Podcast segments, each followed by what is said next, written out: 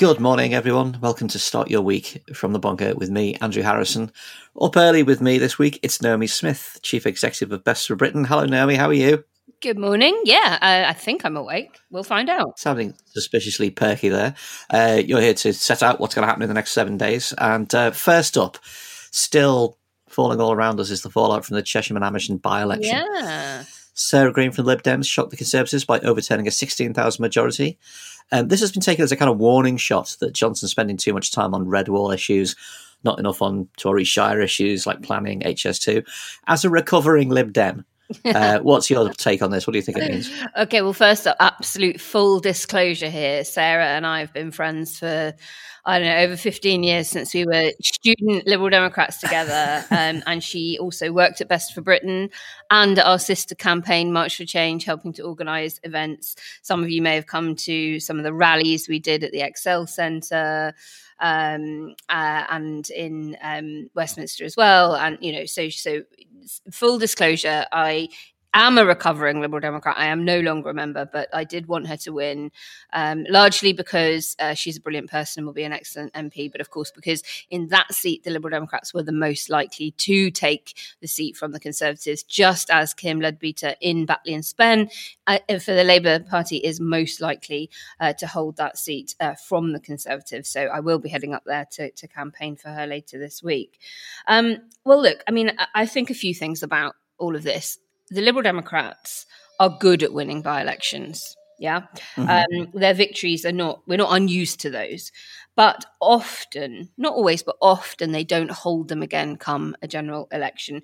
You might remember in 2019, another Welsh woman, Liberal Democrat, because Sarah is, is first language Welsh, um, uh, Jane Dodds won the Brecon by election uh, in the summer of 2019. And then, of course, the Conservatives won that seat uh, hmm. in the general election later that year. Sarah Olney is currently the MP for Richmond Park. She took that in a by election, lost it again, and then won it back. So, um, the Lib Dems don't always hold these seats. So, um, what I think this is really significant of is is this realignment that we know is taking place in British politics that we've talked about many times on the uh, podcast before.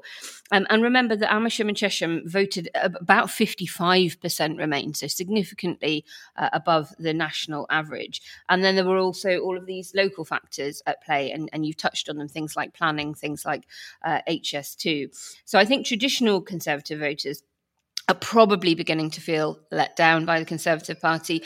I'm sure we'll talk later in the show about some of the tensions we know are happening within number 10, number 11 over the tax and spend issues or vax and spend as they're being referred to. Um, so so I think that that this this this victory for the Liberal Democrats is because they ran a good campaign, but against a backdrop of Conservative voters feeling, uh, traditional Conservative voters that is feeling, okay, is is this the party that that has that, that, I've traditionally voted for? Is this the kind of party uh, that aligns to my values? That is much more free market, that is much more pro internationalism, or is it something that is is resembling more of the traditional vote leave political identity of being uh, much less laissez faire on economics, but much more socially conservative on other issues. The only caveat to that I will say is that we need to do a bit more analysis about where votes went. It was a low turnout election, as is so often the case in by elections, um, but it could have been that a lot of conservative voters just didn't vote rather than switched to voting for the Liberal Democrats. Certainly, the Labour vote got squeezed down to nothing. And I would say an underreported story within this has been the fact that the Green vote held up so strongly by comparison to the Labour vote, which which did get squeezed. This, the Greens seem to be much more resistant to being squeezed uh, by other parties. So very very interesting. I think we're still going to uh, begin to get under the bonnets of what really happened there and whether it could be the start of something or whether it is just a reflection of a realignment that we already knew was taking place. Is it a bit rich for um, established, uh, old-fashioned conservatives to complain the Tory Shire issues are being neglected and it's all about levelling up. When in fact, we know that all the supposed levelling up money is actually going to Tory towns anyway. Well, yeah, but you might not feel like that, I suppose, if you're Mm. not in, in one of those those Tory towns in the north. Um, the yes, of course, it is a bit rich, and we know that the levelling up agenda is stalling, and it's a nonsense. And as usual, it's it's government by rhetoric rather than by actual action. And and and Johnson's famous, you know, bombast and bluster, and and baffling everyone with his bullshit, and and too many people falling for it. Um, there were significant local factors. I mean, HS2 cannot be underestimated as something that that people in that constituency feel incredibly passionate about. Almost every door I knocked on mentioned it. Several of them mentioned planning and housing, and people are pretty sympathetic for the need for new housing. They just, you know, a typical NIMBYs. They don't want it in their area on their so-called uh, greenfield sites. Um, so, yeah, I think I think as I said earlier, it's it's probably one that we need to take with a pinch of salt to see whether this would or could be replicated. Now, it may get another test relatively soon if rumours are to be believed that former Prime Minister Theresa May is headed for that top NATO job, meaning that there would be another by election in Maidenhead, which of course is pretty near Amersham and Chesham and, and part of that so called Blue Wall. The thought of Theresa May heading NATO with a record of really kind of being able to herd cats brilliantly that we saw during the Brexit years, that fills me with terror. I do, just, you know, an aspect of this Chesham and Amersham thing. I feel rather conflicted that there's this. Yes, everybody loves it when the conser- everybody listening to this podcast will love it when the conservatives get one in the eye, but when it's built on the back of you know, of NIMBYism and don't build houses on my field. I kind of think, Yeah. you know, I'm, I'm actually in favour of building houses for people. course. Do you know what I mean? It's not, Yeah, it's not so on, am I. pure on, on our joy. So am I, and, and it is worth pointing out that there was significant tension within the Liberal Democrats over this issue. Uh, at a at a national level, they have a very good policy on home building. They have a very good policy, well, a very pro HS2 policy. Um, and so when the literature started to go out in the Amersham and Chesham by election of, uh, you know, Sarah Green is against these things, um, young activists in particular within the Liberal Democrats just hung up their campaigning boots and said, not in my name, not going to help you. Uh, and, and really some quite furious reaction from within the party on that. Now, of course, the Liberal Democrats have long done this, you know, for, for as long as I've ever been a, you know, a, an activist with them or, or supporting any of their stuff at, at the local level, they have been very, you know, anti building in places that the local residents don't want people to build in and, and all the rest of it. That is now much more pernicious. And, and of course the Conservatives do it too. Every every party does it. But it is now much more pernicious when you fast forward 20, 30 years and you've got such the acute housing crisis that we do. Uh, so I think this one is one that you know may not play out for them particularly well. It's going to be a tricky one for them to handle, uh, and they're going to have to have some pretty nuanced lines to to defend those positions. Um, and I agree with you, Andrew. You know, we we absolutely need to be building far more homes. Um, but hey, do you know what? Because of Brexit, can't get the builders, so uh, a lot of that's stalling. Well, you mentioned it earlier. One of the standouts in the weekend's papers was a story in the Sunday Times that Downing Street and the Treasury are at loggerheads over tax and spending. Loads of briefing going on about how Johnson keeps promising things that are not costed. Treasury officials are looking at suspending the pensions triple lock, the ultimate Yeah. client policy, the one that's uh, done them huge electoral favours over the decades, to pay for this stuff. Apparently, Johnson announced a Marshall Plan for global green growth at the G7 without telling the Treasury. Can you do that? Can you just go, hi, here's policy? I mean, I think you can when you are a, an over entitled, you know, jumped up, privileged goon who has had everything he's ever wanted in life, right? That this is why wouldn't some, you know, nanny, nanny, I want this, bring me it, and nanny brings it, or you know. Uh, you know, wife, wife, give me it. Whatever it is, he if he wants it, he takes it. He assumes uh, that that he has a, a God given right to things. Um, I think the triple lock's fascinating. So remember, this is the higher of average earnings inflation, or 2.5%. a key manifesto commitment at the last election for the Conservatives. They remain heavily reliant on older voters uh, to deliver them electoral success. And of course, older voters far more likely to turn out at elections and vote. But this year, forecast average earnings are set to rise 8% by July.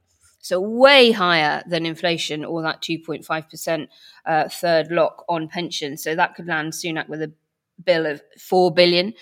And then we've got social care. Um, and we have got a social care crisis in the UK. Well, in, in England and Wales, Scotland, of course, has free social care. Um, and uh, a moves to say that, you know, we should have £50,000 per person allocated for social care. And I can tell you, as somebody who has just been through this with an elderly parent, um, who who became who who went sort of drastically downhill very very quickly and had to be moved into nursing care. I uh, my generation, I think in particular, have absolutely no concept of how expensive care is, even for very basic nursing care. So that's without any added on dementia or, or high levels of nursing, depending on where you are in the UK.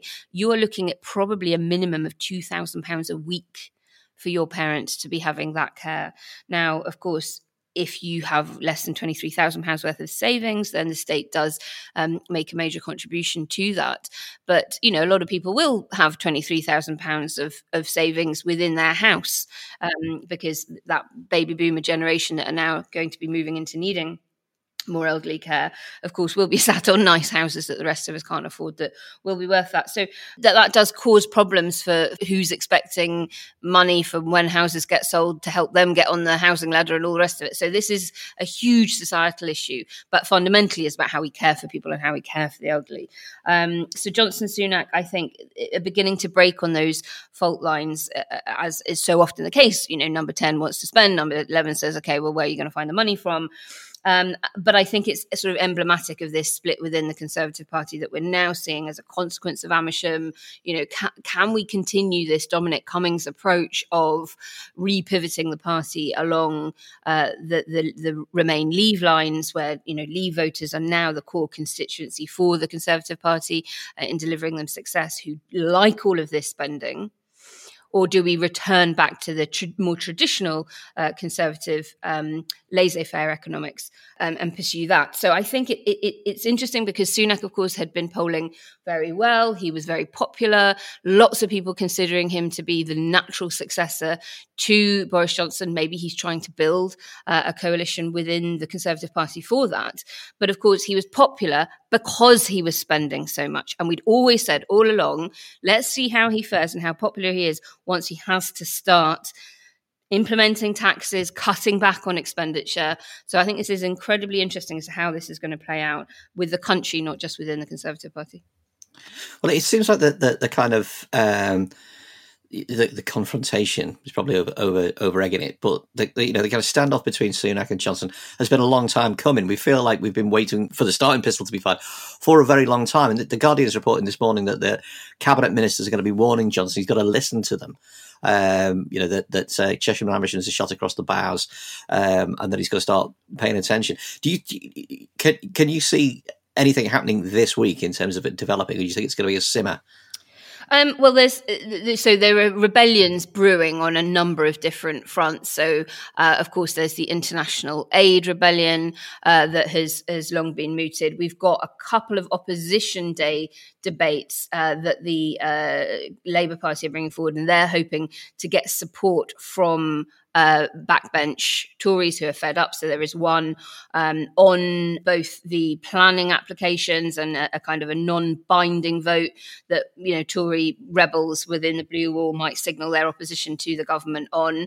Um, and then the second opposition debate that Labour have got coming up to try and embarrass the government is going to be on this issue of um, the steel industry. Mm. Uh, Toby Helm in The Observer wrote this up over the weekend. Um, the government wants to see uh, the, the protections that the steel industry was afforded as a consequence of being a member of the EU that were rolled over uh, after we left the transition period removed, which of course would uh, expose British steel to much cheaper foreign steel imports. We've just signed a trade deal with Australia uh, there'll be other countries uh, that we're hoping to do deals with that will have their own cheap steel. So uh, the likes of Ed Miliband have really kicked off over this and are trying to cause the government huge embarrassment on it. So th- there are a few uh, potential areas where where the government could see some embarrassment. You could see these cleavages within the Conservative Party. However, Conservatives are generally better at politics than the opposition party MPs, and they tend to fall into line at the last minute, making a lot of noise in the media en route to it. Uh, but they hate nothing more than the opposition, um, even if they are all at war with each other internally. Uh, well, you, you mentioned Brexit. You said the B word. Um, this week, the fifth anniversary of the referendum falls. It's on it's on Wednesday. Uh, I suppose we can expect an awful lot of think pieces and, and retro stuff. Uh, how are you expecting the anniversary to uh, to play a role in the week, or do you think people are going to people going to uh, cover their eyes and cover their ears? Oh, I, I, think probably um, largely the latter. Apart from you know those of us uh, on both extremes, um, of course we'll have the express readers and the Faragistes, uh, you know, whooping and cheering and and hailing uh, you know a phony success. Um, and then those of us on the remain side sort of feeling very sorrowful that we are um, uh, outside of the eu and of course we've got um, the lovely best for britain projection with thousands and thousands of uh, names. Hopefully many of our listeners names being projected onto a brussels landmark sending a message of love and hope to our friends and neighbours over the channel to remind them that on this side of the channel there is a flame still being kept alive for them. And i think it was led by donkeys who who did the projection a, a, couple of years ago saying this is our star. Please look after it for us. Well we are looking after it. Um, i think what may be more of a focus for for a lot of people because if you remember, we are still in this period where the full effects of Brexit still aren't being felt. And this is something we talked about, you know, in the Remainiacs days before Oh God What Now, that it will be an atrophy rather than a cliff edge. So people won't necessarily feel the direct impact of Brexit because things just atrophy over time. And now we have COVID. Of course, that's that's stopped people being able to travel. And that I think will be the really key moment for people when they realize that they're in different passport queues and they realize that their kid can't go off so easily and, and do, you know, a, a job in the south of Spain uh, or, you know, in the club scene in Ibiza or whatever it is that they would ordinarily want to do. I think that's when people will begin to feel uh, sorrowful. But look, it's not going well. We've signed um, a trade deal with Australia that is worth about 0.02%. There is no parliamentary scrutiny happening of it at all. The text of it hasn't been published. We're having to find out from the Australian media uh, what detail is in it. And then we're, you know, mooting a, a New Zealand uh, trade deal as well, which is largely being written up even by the right wing media as having an effect of 0%.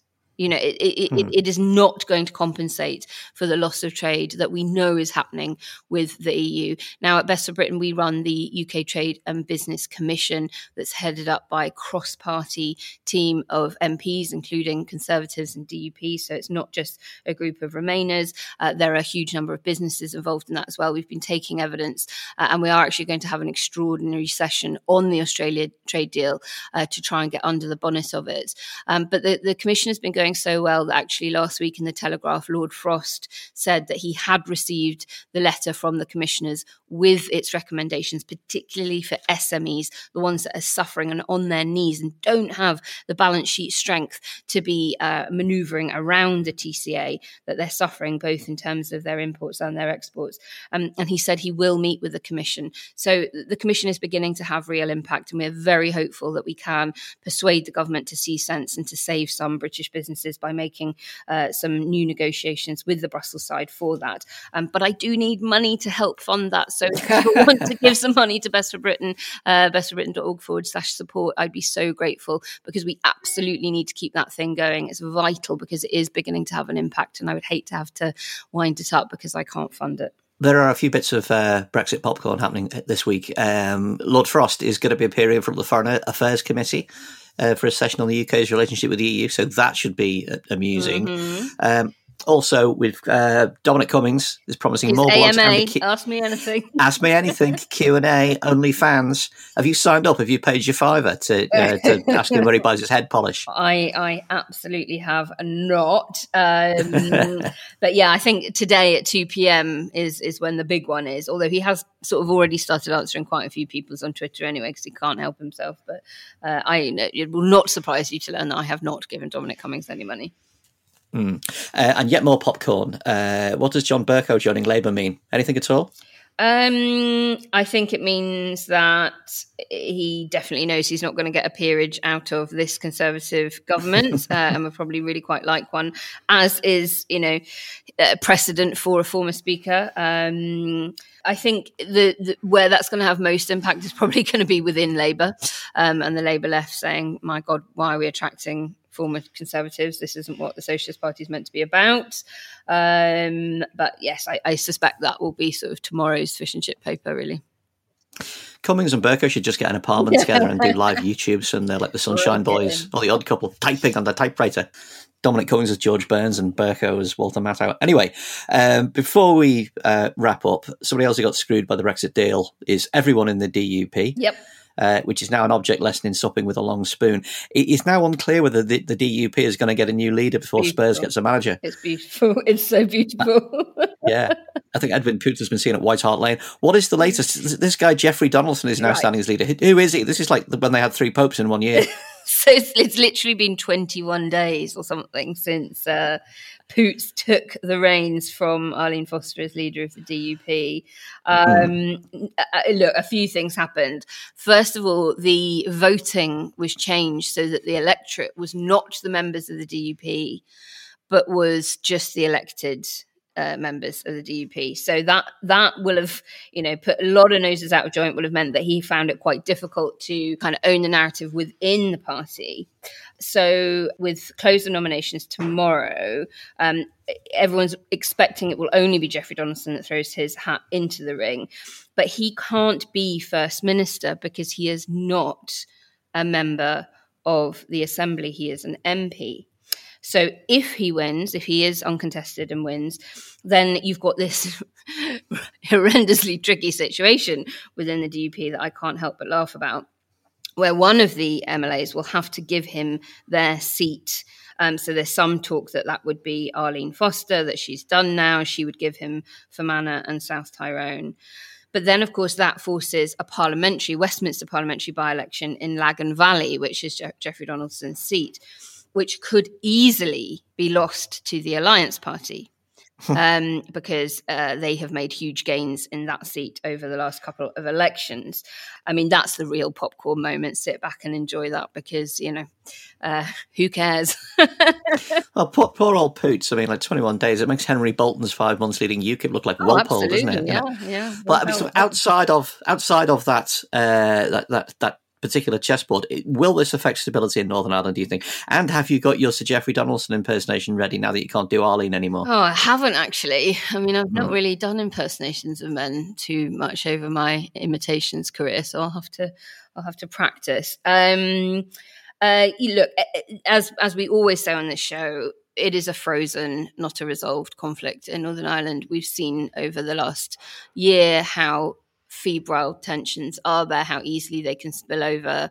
It certainly won't help, but I don't know that it will necessarily uh, be the the kind of the touch you know, lighting of the touch paper. What we have got is the marching season getting underway soon. We've got the 12th of July happening within the next few weeks, uh, which is always a kind of, you know, crescendo moment mm. in, in Northern Irish you know calendar of events throughout the year uh, for anyone that wants to agitate and make trouble. But but what remains um, very very difficult, of course, is the fact that um, Brexit is not working at all for Northern Ireland. That Northern Ireland didn't vote for it, um, and it'll be very, you know, uh, interesting to see whether whether Lord Frost um, uh, is able to do something on the Northern Ireland Protocol to to help them out.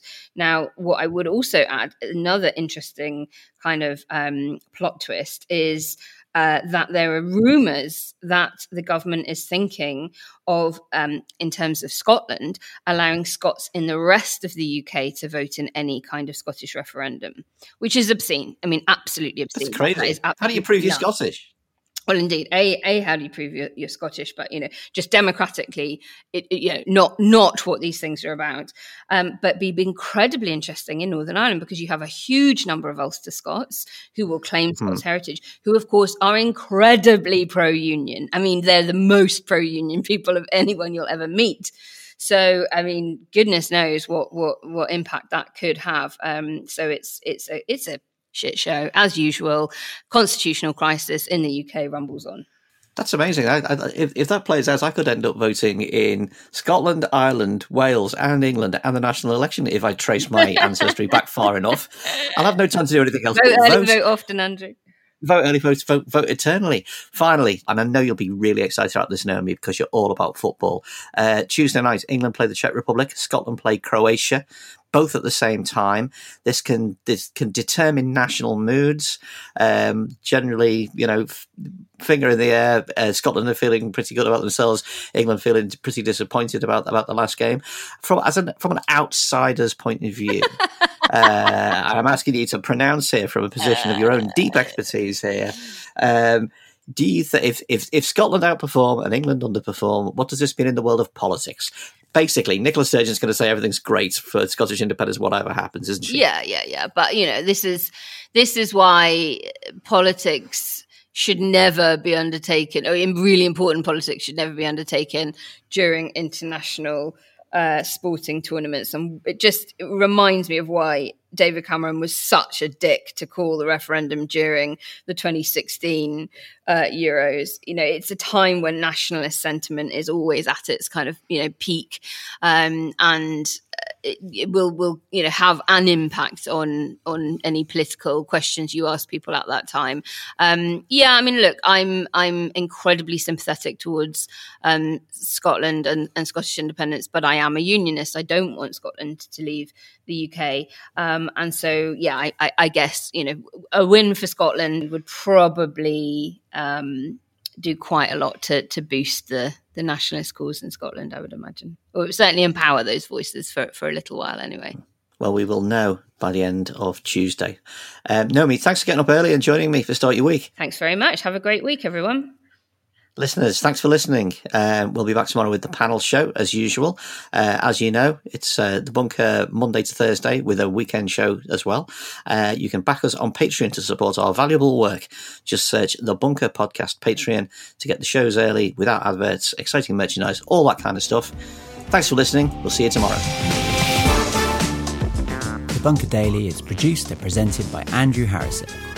Assistant producers are Jacob Archbold and Jelena Sofronijevic and audio production is from me, Robin Leeburn. The Bunker's theme tune is by Kenny Dickinson, and The Bunker is a Podmasters production.